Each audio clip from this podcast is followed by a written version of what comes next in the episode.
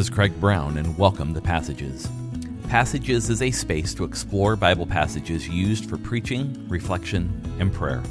My hope is that Passages will shine a unique light on text used for preaching at the First Free Methodist Church of Seattle, or for anyone looking to dive deeper into the Bible. Today's passage is Matthew chapter 13, verses 24 to 30.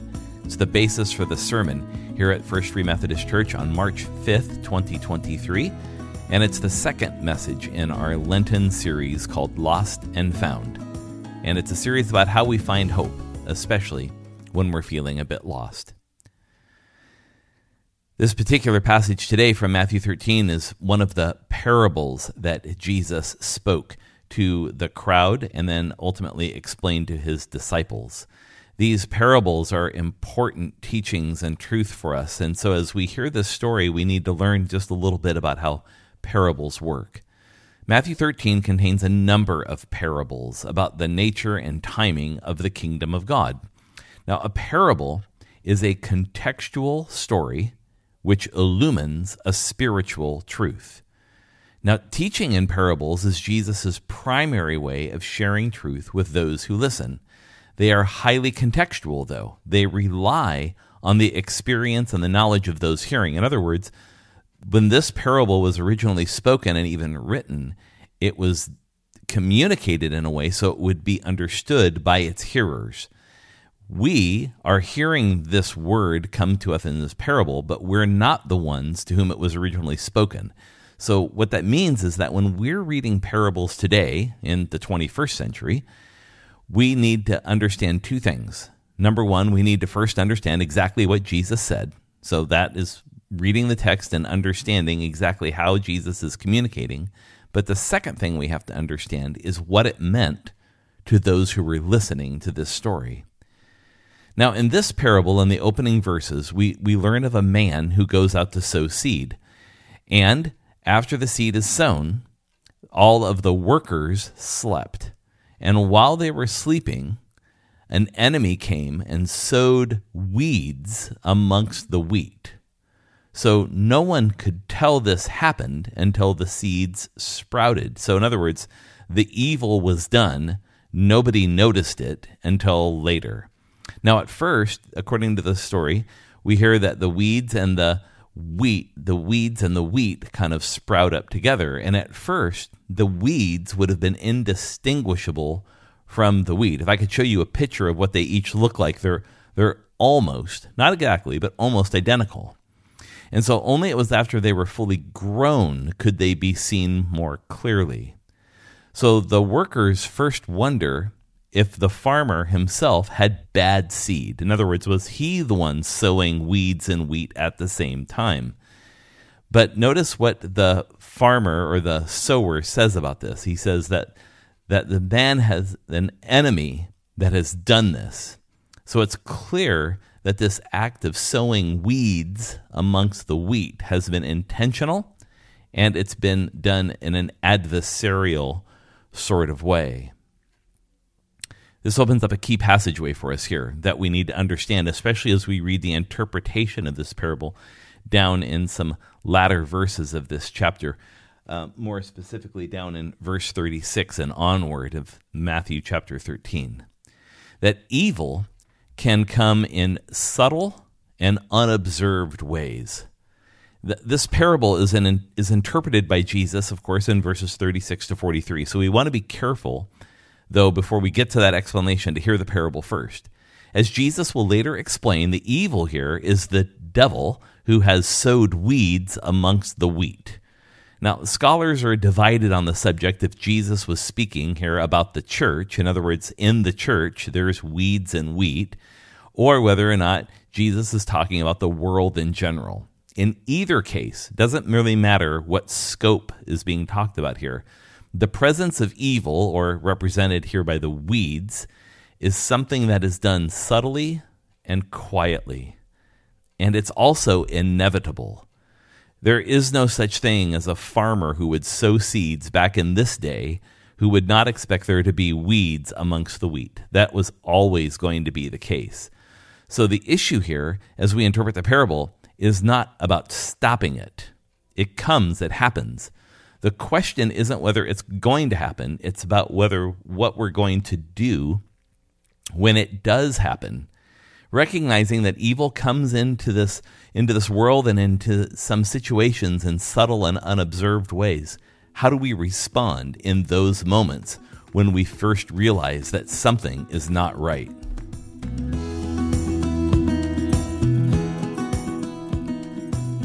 Jesus offers us a word about this not quite being right when we continue in this text down into the latter part of verse 28 into the beginning part of verse 30. We hear in this text that the slave said to the master who had sown the sheaves that, you know, how did this come to be? And the master says, an enemy has done this. And the slave said to him, do you want us then to go gather them up? This is the key question in the parable, that there's weeds and wheat growing together. And so the workers ask the owner, do you want us to go pull all of the weeds up? So the lurch of the workers is to go pull those weeds at the early stage of their development, and that's commendable. But ultimately, it's a bit misguided. Again, because if I were to show you a picture of what they looked like, the weeds and the wheat at this early stage are very, very similar to each other. They're hard to separate.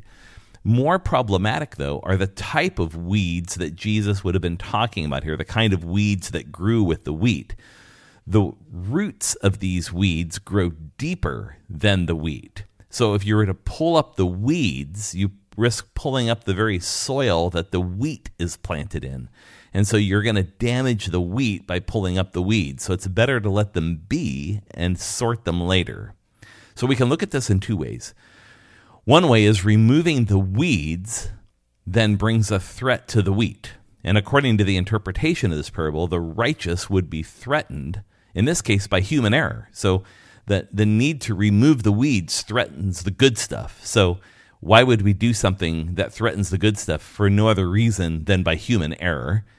And the second way we can look at this is that the wheat must always be in proximity to the weeds, that the righteous are not separated from this world, but they're rather a part of it. So the consideration here that the owner gives, or the sower tells them, is simply this: allow both to grow together, you can read this in verse 30, until the harvest. And at the time of the harvest, I will say to the reapers, first gather up the weeds and bind them into bundles and burn them, and gather the wheat into my barn. So the consideration here is just to let them be. The separation of the weeds and the wheat is easier to do at their maturity rather than when they first sprout. If pulling everything up at that point is done with ease and simplicity. So what still goes missing will be separated on the threshing floor. In other words, when they separate the weeds and the wheat, the threshing floor where they beat the wheat on the ground and separate the kernels from the actual stalk itself, that's a point at which it's easier to separate the weeds from the wheat themselves. So the key passageway here that is important is about this lurch to execute judgment, threatens our very nature and mission. Jesus' interpretation of this parable that follows, of course, encourages us to wait until a later time. And as we learn in the interpretation is that we're not even the ones who do that work. That there are, according to the interpretation of the parable that follows later, in verse 36 onward, it's the angels that do that separation. So we have an awareness that we exist in this world alongside the weeds, in other words, evil, so to say, and that we're warned to do nothing about it. We know it. We just don't do anything. It's hard advice to keep for people who have been trained to be problem-solving individuals for most of their lives, like we are trained often within our own culture. Knowing what is evil and taking our own action to execute judgment are two different things. It's good to be able to point to the weeds, but it's never our work to judge it toward condemnation. It's an important word we need to hear. Jesus, in his teaching, both in parables and in other places, warns his followers to stay away from the work of judgment, because that work belongs to somebody else. Namely, it belongs to God.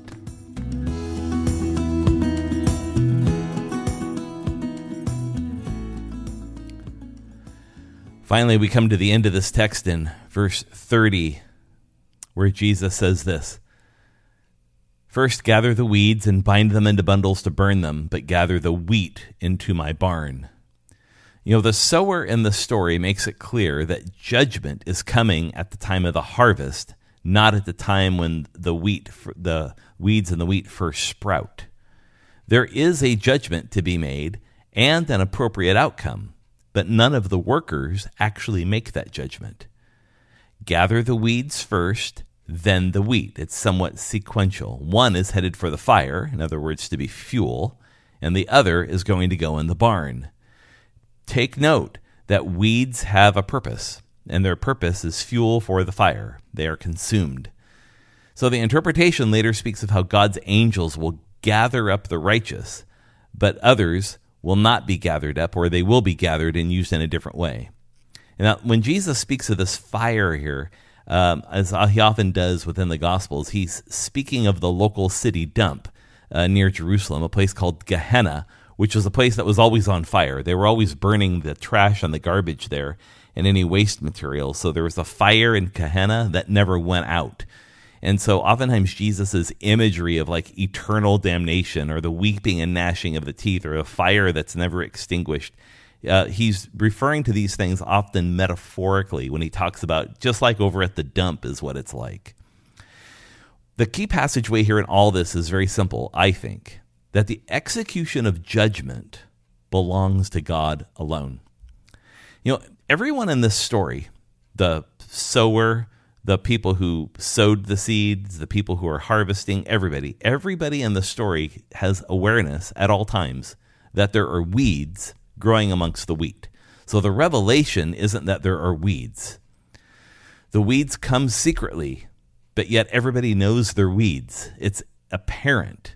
So at issue here is not the discernment of the evil in the midst. It's easy to spot. The question is, when does it get dealt with and who deals with it? And that's what this story makes abundantly clear. There are several takeaways here, easy for us to hear, that the execution of judgment belongs to God alone. First, we live in an age where the righteous and evil exist side by side.